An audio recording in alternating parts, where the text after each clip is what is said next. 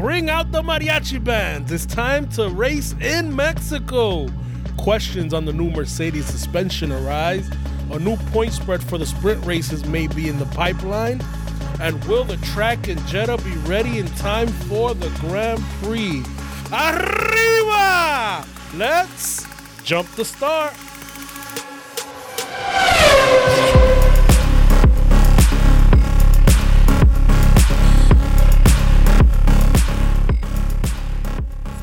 What's up, everybody? Welcome in. Jump to Start Racing podcast. I'm here with one of my closest friends.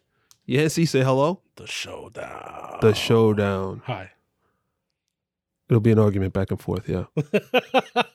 Actually, we're joined from the great beyond. Ruben, say hello. What's going on, guys? The great beyond. Wow. The great beyond. The voice. The voice with no body attached. The voice. El locutor. Yes. Well, Ruben unfortunately could not be here today. He's at he has a greater calling. No, he did not pass away. He's joining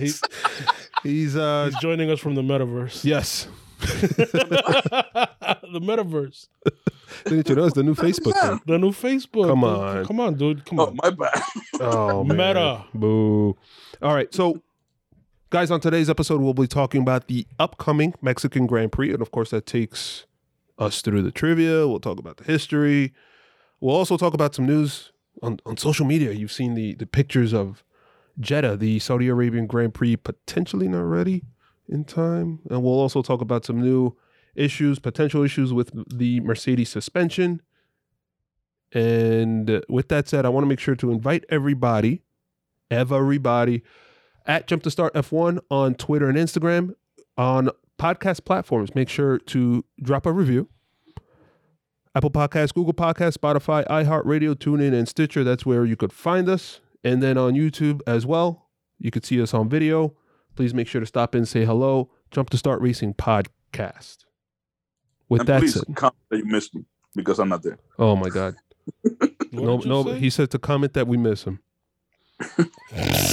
Yeah, exactly. You know what? I'm going to actively read the comments to see if that's true. So, Yancy, how was your weekend, brother? It was good, man. It was okay.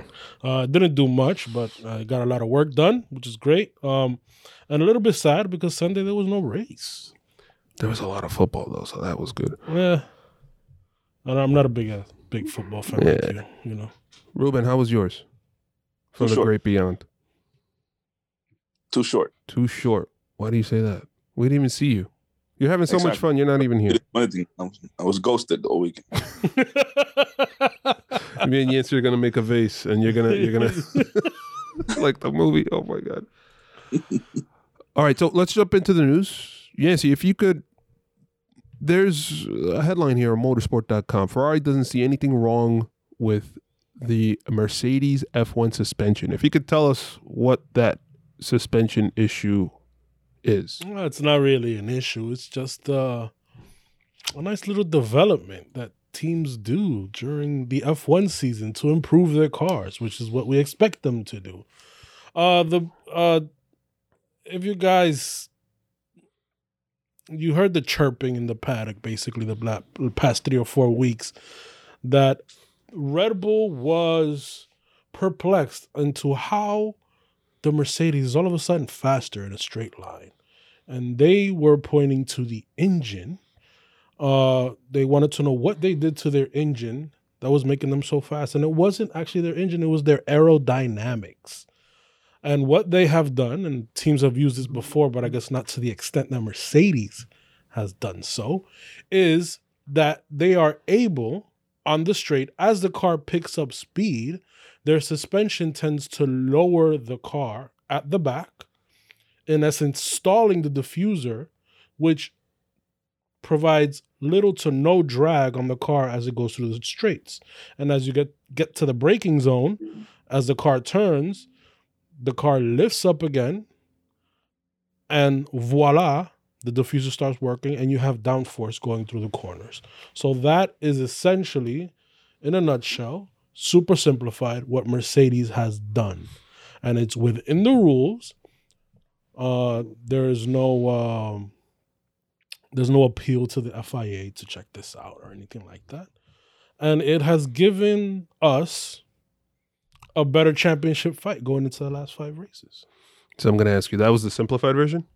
Yeah. Wow. So this is F1, bro. What do you think? Nothing in F1 is simple. Okay. Yeah. Can you make it simpler? No. So that would explain why Sector 2 in Austin, mm-hmm. they were unbelievable Mercedes. Yes. That would explain why in Turkey, they were unbelievable in Turkey. Yeah. Huh. Well, even going back to the race before. Even Russia? Yeah, because they have been quicker in a straight line. And everybody thought it was maybe like an engine upgrade that they brought, but obviously they can't really do much of an upgrade to the engine during the season. And they were suspecting that maybe because they have changed so many engines, it did something different to the engine, but it seems to be like that's just reliability problems. So I think it's just that. That's the reason why they are faster in a straight line. Okay. It's not due to the army of engines that Valtteri Bottas has gone through.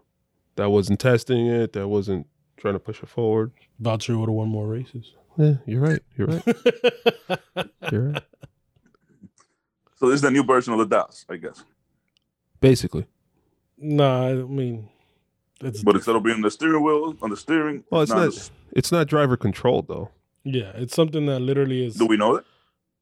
Yeah, no, they wouldn't be able to control. Yeah, we do know that. Yeah. I mean, I don't think the FIA would let them get away with it. Yeah. Take off the tinfoil hat. Okay, so on to the next bit of news: sprint races. We have one sprint race, the last one coming up in Brazil, which is the next race coming up actually next week. So next year, they've already, Ross Brawn has already commented that they're looking at make it 6 sprint races, doubling the number from this year. And that they're also looking to start awarding more points throughout the rest of the field. So all the way down through 10th place, they're looking to award one third of the race distance, one third of the points. So I guess for first place, instead of 25, it'd be something closer to 10, which isn't exactly one third, but we're getting to that. And then points all the way down to 10th place. I don't know how I feel about this. I don't like it to be up front, actually. I don't like it. I think that it would cheapen the actual races themselves. Which is the argument that has been placed all along to the critics of the sprint race system. Now, Could it make teams fight more during the sprint race?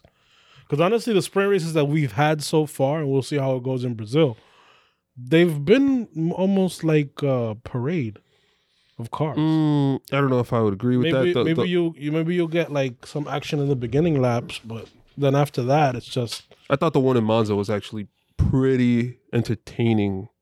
The first one, okay, Silverstone, okay, that was a little parade-y. Mm-hmm. Maybe teams weren't gunning for it. I think the sprint race is still developing.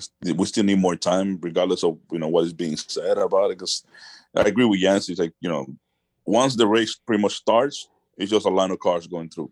Like there's no action. Nobody wants to take risks. Yeah, they have to make it more because awarding to the teams are able to take risks during the spring, sprint qualifying, sprint race, whatever you want to call it. But it has to be, I guess.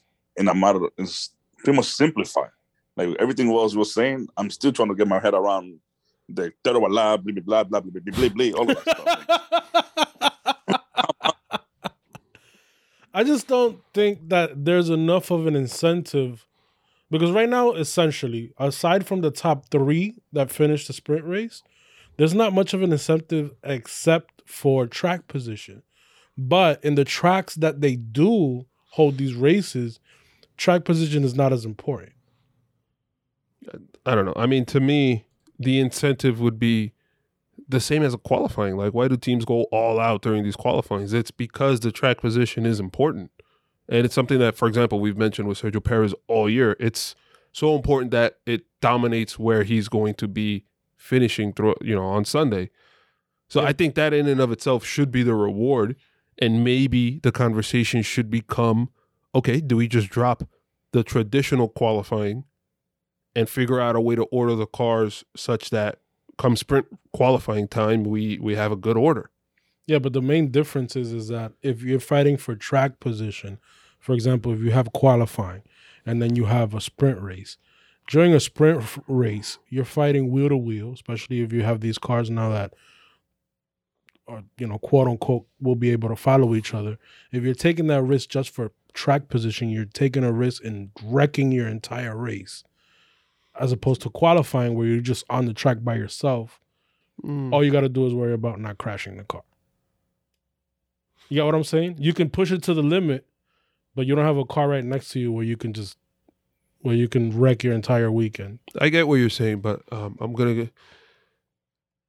In qualifying, the current qualifying scenarios, I think that what you get a lot of is whatever car is best suited to the track or whatever car is just the best in general, dominating qualifying for the season, right? Mm-hmm. So in sprint qualifying, what happens or what has already happened this season is you see drivers that are more talented than the other drivers being able to outperform guys that maybe they should be outperforming even though they have lesser cars. So mm-hmm.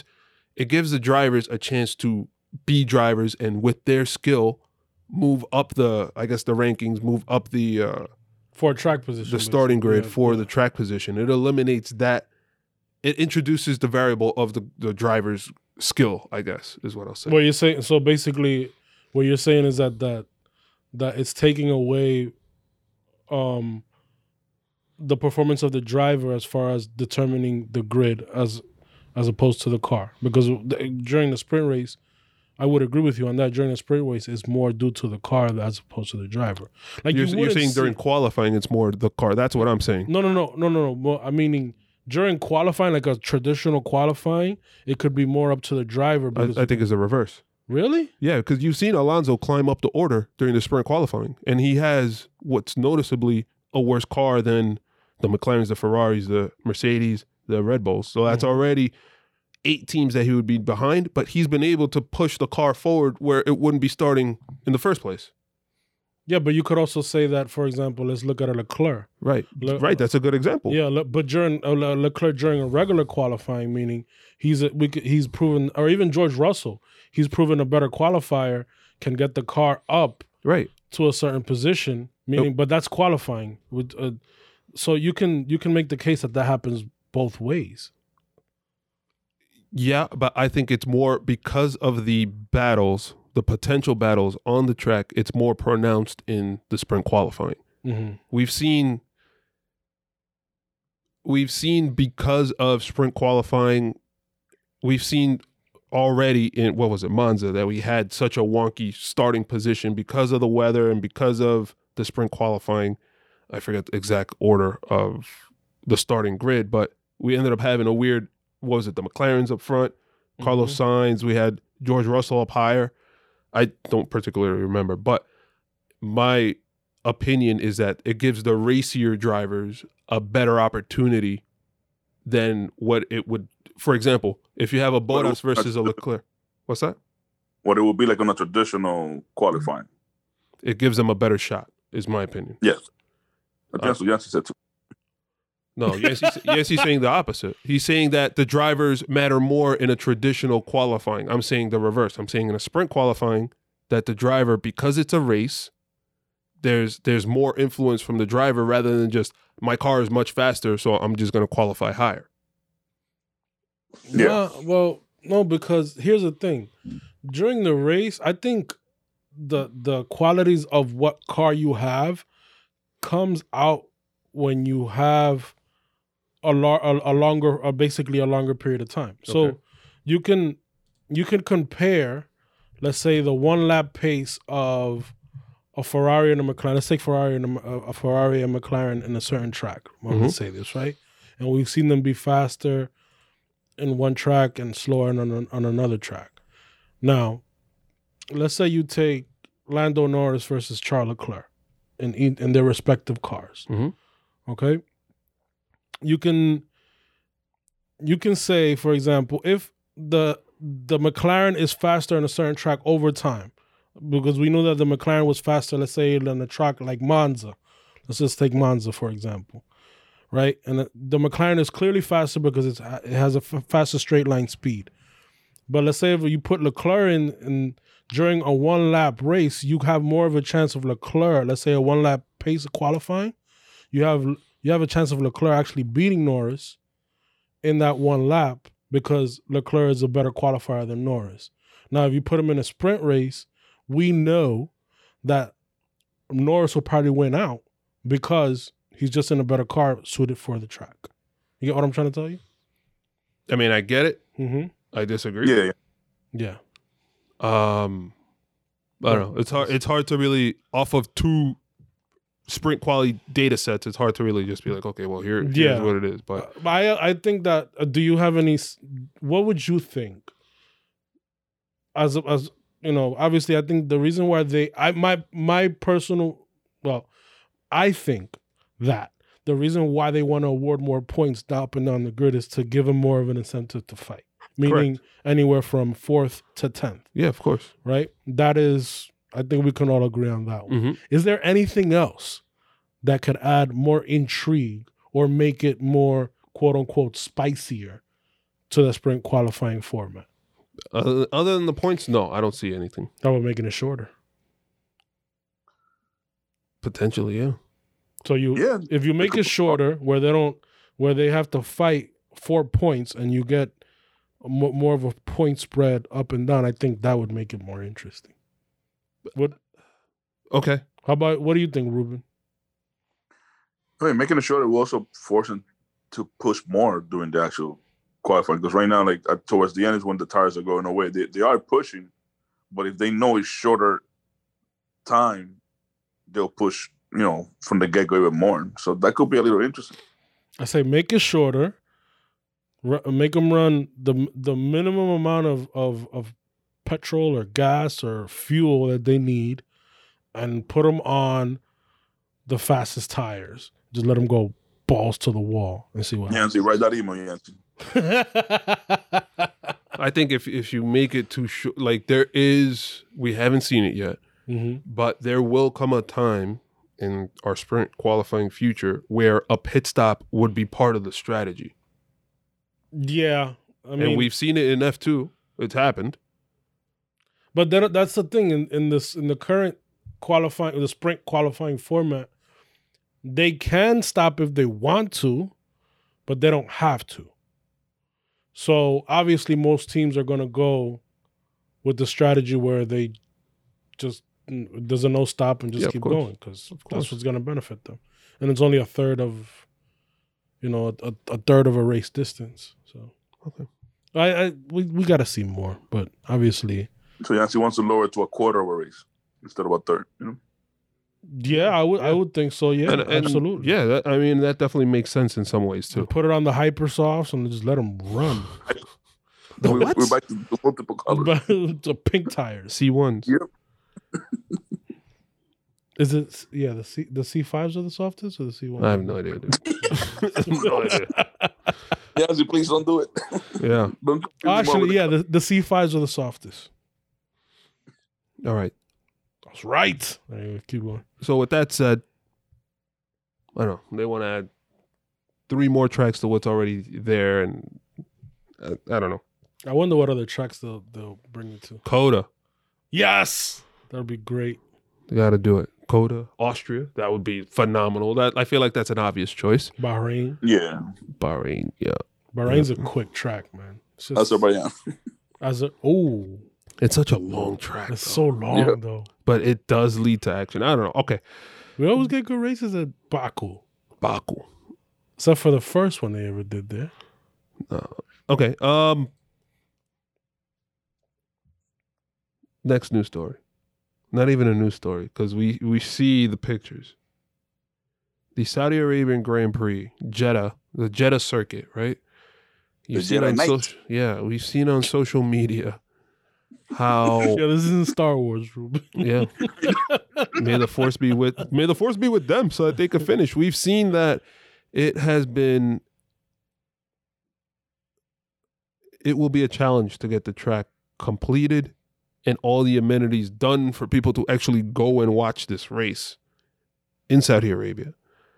Right now, if you go on social media and you've seen, even if you Google search Saudi Arabian Grand Prix, whatever, the first news result is just, will it be ready in time? And you see just all the construction going on, all the concrete being poured, all the empty structures without anything on the inside, without the glass finished.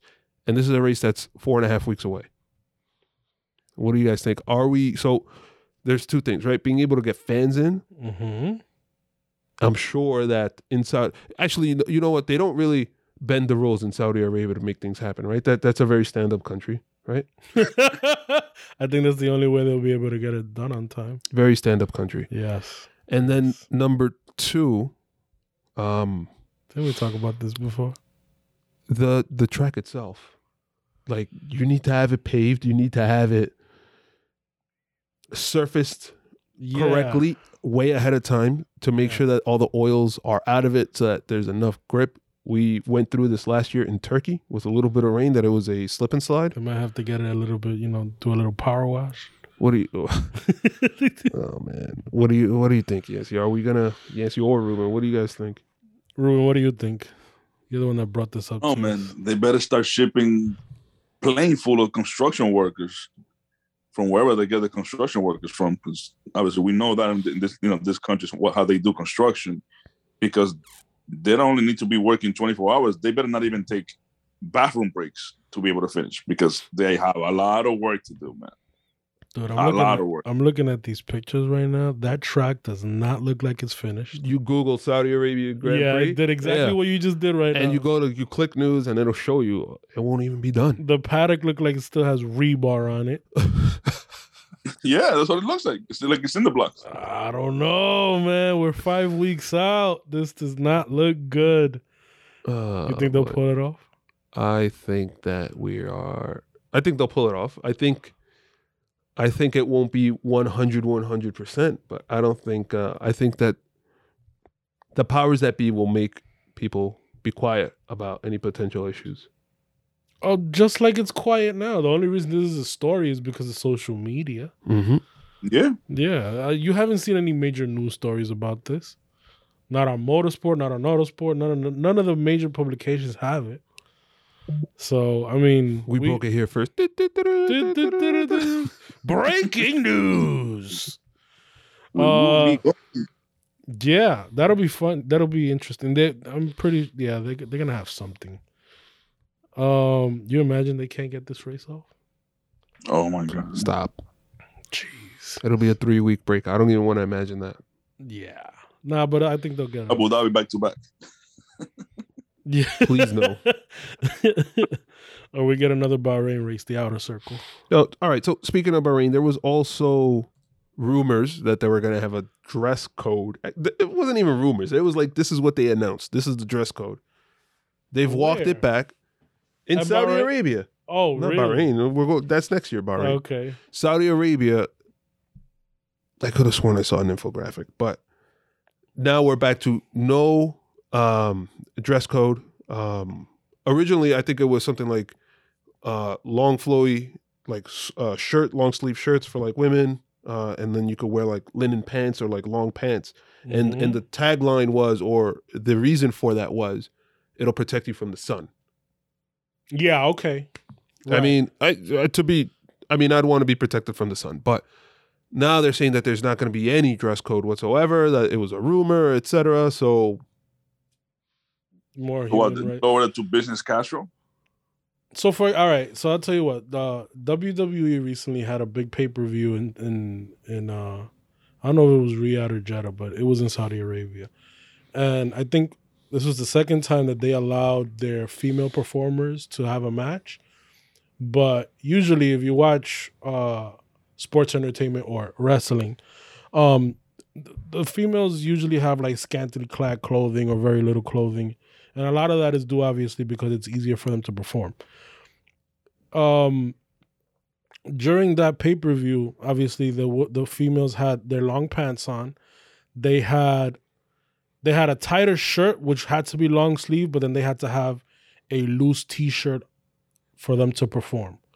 So, is that what they're trying to? That was WWE. That was WWE. How the heck do you do like a suplex in that? Like, but that's just the female performers, and the men were just whatever in their tighty whities.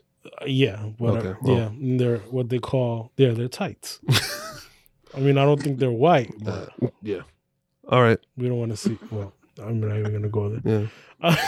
Yeah. But I don't get why they would.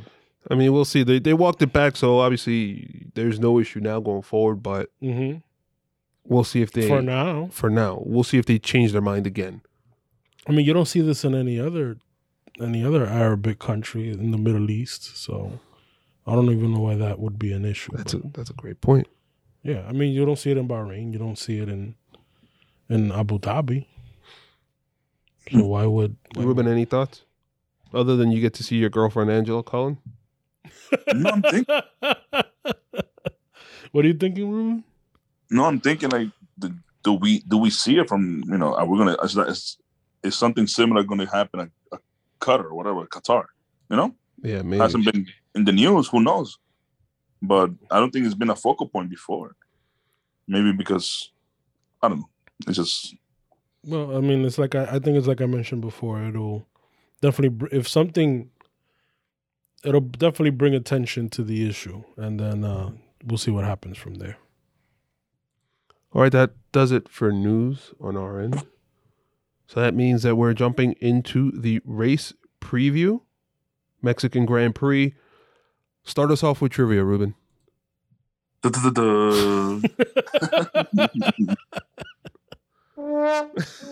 No! So trivia is a little weird because obviously we are, you know, Formula One fans, but we cannot go back, or at least all of us. Yeah, all three of us, I could say, cannot go back too far because obviously I'm the oldest one. I'm prehistoric compared to these guys. So pretty sure you can. Yeah. Just that's why I said I'm prehistoric compared to you guys. You know. You're the Tyrannosaurus. But let's go. I got a couple of easy questions for you guys to try to guess, or maybe you know, have the right answer. Let's go. Let's go with the first one. Name the driver who entered the 2016 Mexican Grand Prix with a swearing section over the radio. Sebastian Vettel. Yeah, Yancy got it. Oh shit. He was mad. What was the question? Was a swearing section? Yeah. He basically went on a tirade over the radio, cursing out Charlie Whiting. Why? He was mad at Max. Yep. He was mad at Max because there's...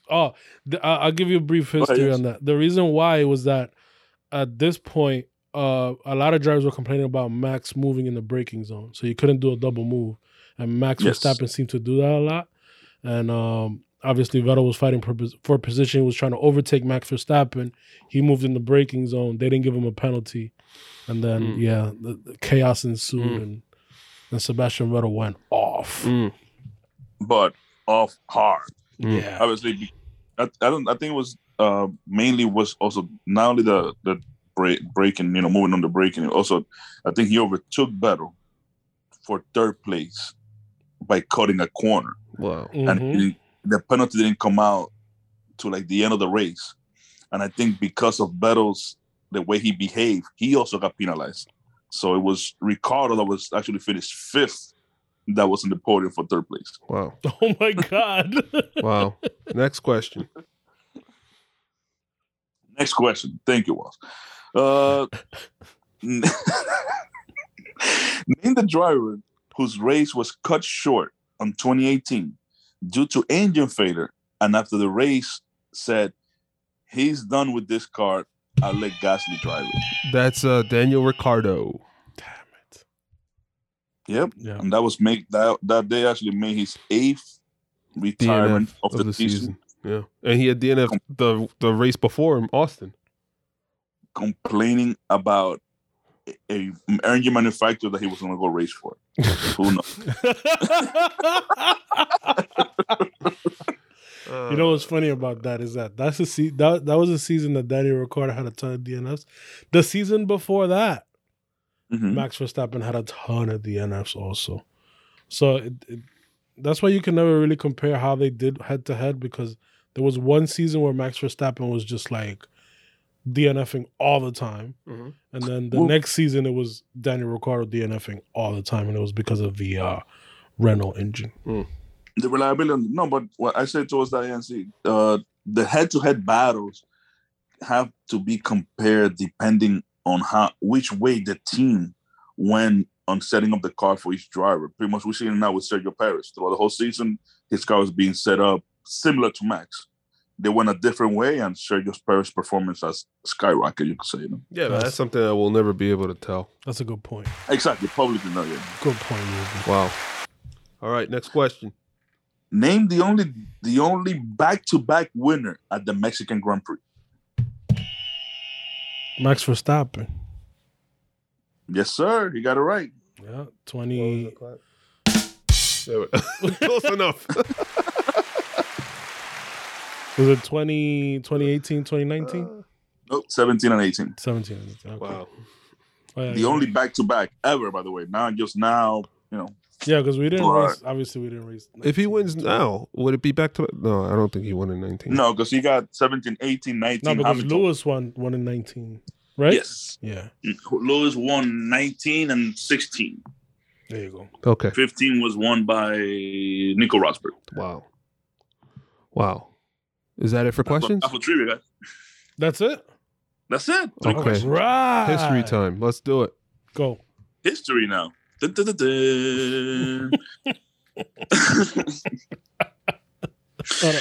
obviously, there's a big history. A short view back to the past. yeah, that applies here. Yeah, let's do it. So there's a big history related to the Mexican Grand Prix, going back to the first event was held in 1962, even though it was not counted as as part of the championship.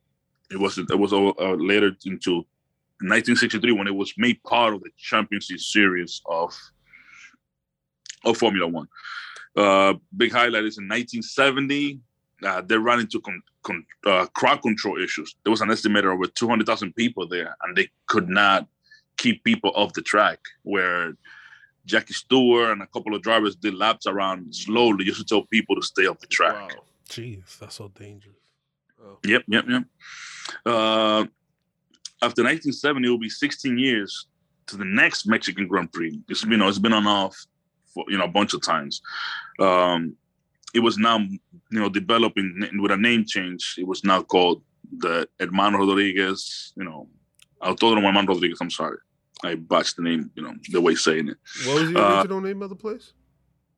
I did not write it down. There was a different name, but it was pretty much It was in a similar area, like the area itself.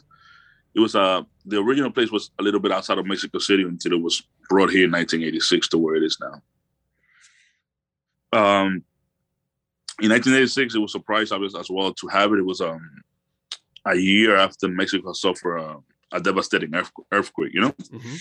And the track still faced a lot of safety issues due to uneven surface, and there was where Photosol is out now, or the stadium area, that was a 180-degree turn before it was called Peraltada. Don't know what that name means, but it was pretty much a very dangerous, part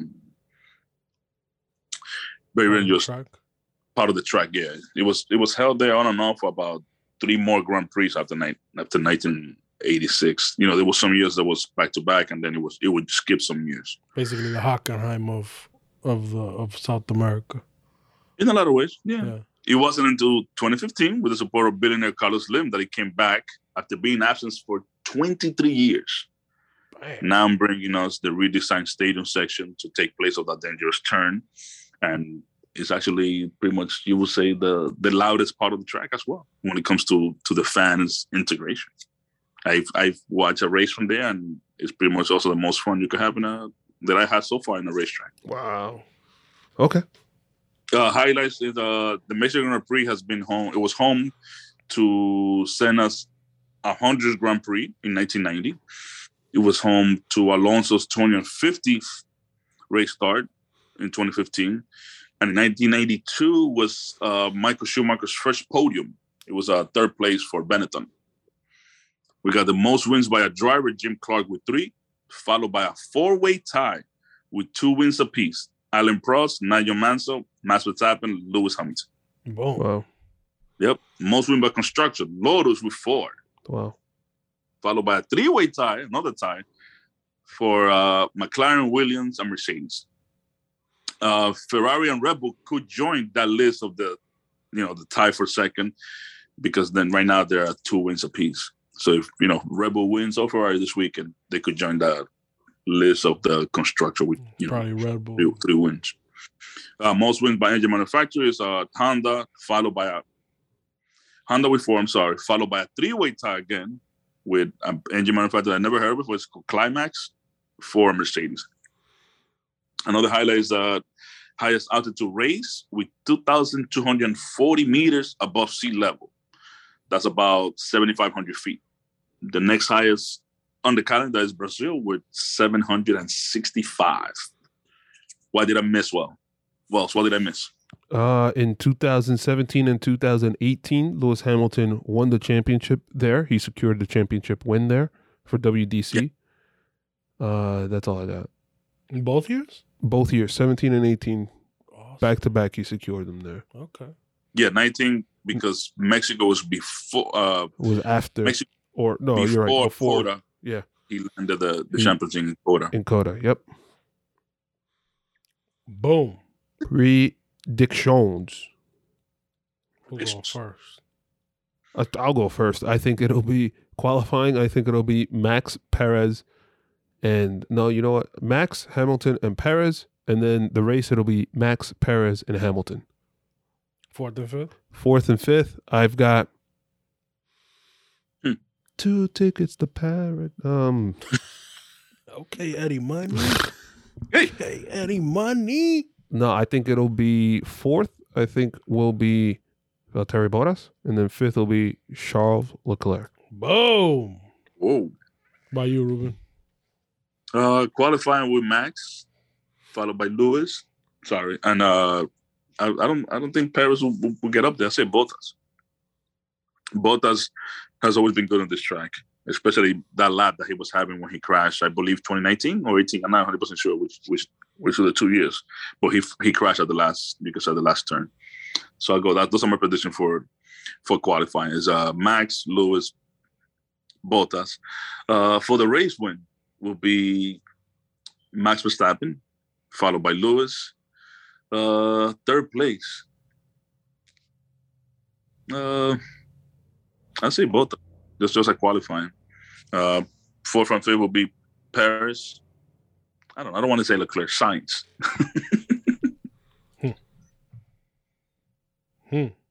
I think Mercedes is gonna suffer this weekend.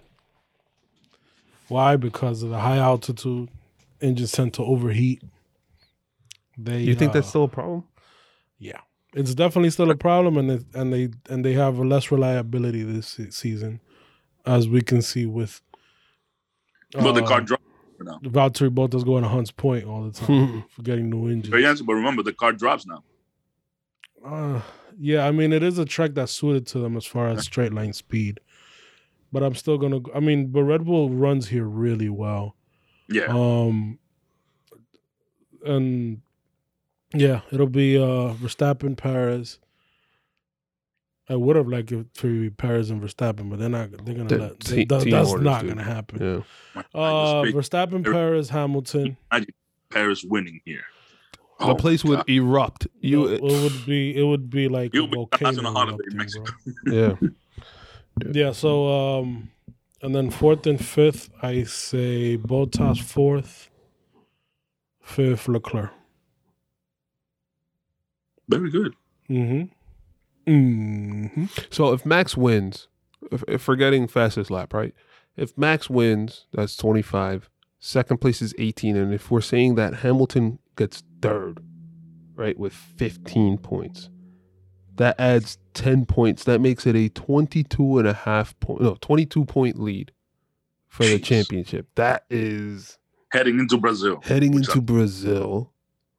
which is I believe the third highest track on the calendar. It's not looking good. It would take a DNF to claw back that many points. I'll tell you what, to me it's looking like what this season has panned out to be, where the Red Bull is a better car. Max Verstappen has been the better driver. I think if it wasn't because of these unfortunate circumstances that we talked about previously, the DNF in Baku, the accidents with Hamilton at Monza and Silverstone, I think Max would definitely have a more comfortable lead this season. But you're going up against Lewis Hamilton, and if Lewis Hamilton is this close, obviously things can happen and turn into, when we've seen it before, turn in Mercedes' favor. But right now, what we're seeing and what we think was going to happen in Mexico is how the season has panned out. I think the Red Bull has been slightly better than the Mercedes this entire season. Wells, what do you see at DNF from Max? I don't know. I don't know what to say there. Could be Jeddah, whatever. What if in another multiverse, right? What if Ocon crashes into Verstappen again in Brazil? Exactly. That's not in Brazil. Dude, Max would kill him. Like, literally kill him. Yeah, it'll be an all-out brawl. Yeah. I don't think it'll be a brawl. I think it'll be a beatdown. That's why I said Brazil again. I thought you said Jeddah. No, I said, could it be Brazil? Could it be Jeddah? Jeddah because of the. So if you say every track, it could be Brazil, could it be Jeddah, could it be Saudi Arabia, then you're like, oh, I said this one. I think it'll be the one that you didn't mention was Qatar. Yes. Qatar. All right, boys. Anything else before we wrap it up? Back to Formula One racing. What do we have? Week. We race have week. Three races in a row? Three races in a row. It's a triple header: Mexico, Brazil, and then maybe Saudi Arabia. No, I'm wrong here. Qatar, Saudi Arabia? Yeah, it's Qatar. It's Mexico, Brazil, Qatar, Saudi Arabia on the 5th of December, and then Abu Dhabi on the 12th of December. Dang, we're going into mid-December. We did last year too. Yeah, but that was different because we had. Then wasn't last year there was a delay? Wait, no. Well, there was a delay to start. Yeah, it was nice because I got a nice birthday present at the end of the year. Got to watch an F1 race. It was nice. Yay! Whee! And Whee! On that note. This is why you guys are not my closest friends, by the way. So on that note, why do you keep lying to the public and say that we are? I won't anymore. Huh? I won't anymore. At Jump to Start F1 on Instagram and Twitter. Guys, make sure to drop a review. Apple Podcasts, Spotify, Google Podcasts, iHeartRadio, TuneIn, and Stitcher. We're also on YouTube, Jump to Start Racing Podcast. Hello. Thumbs up. Subscribe. Drop a comment. Say hello. At Jump to Start F1. See you guys later. Peace. This is no man's land. Peace.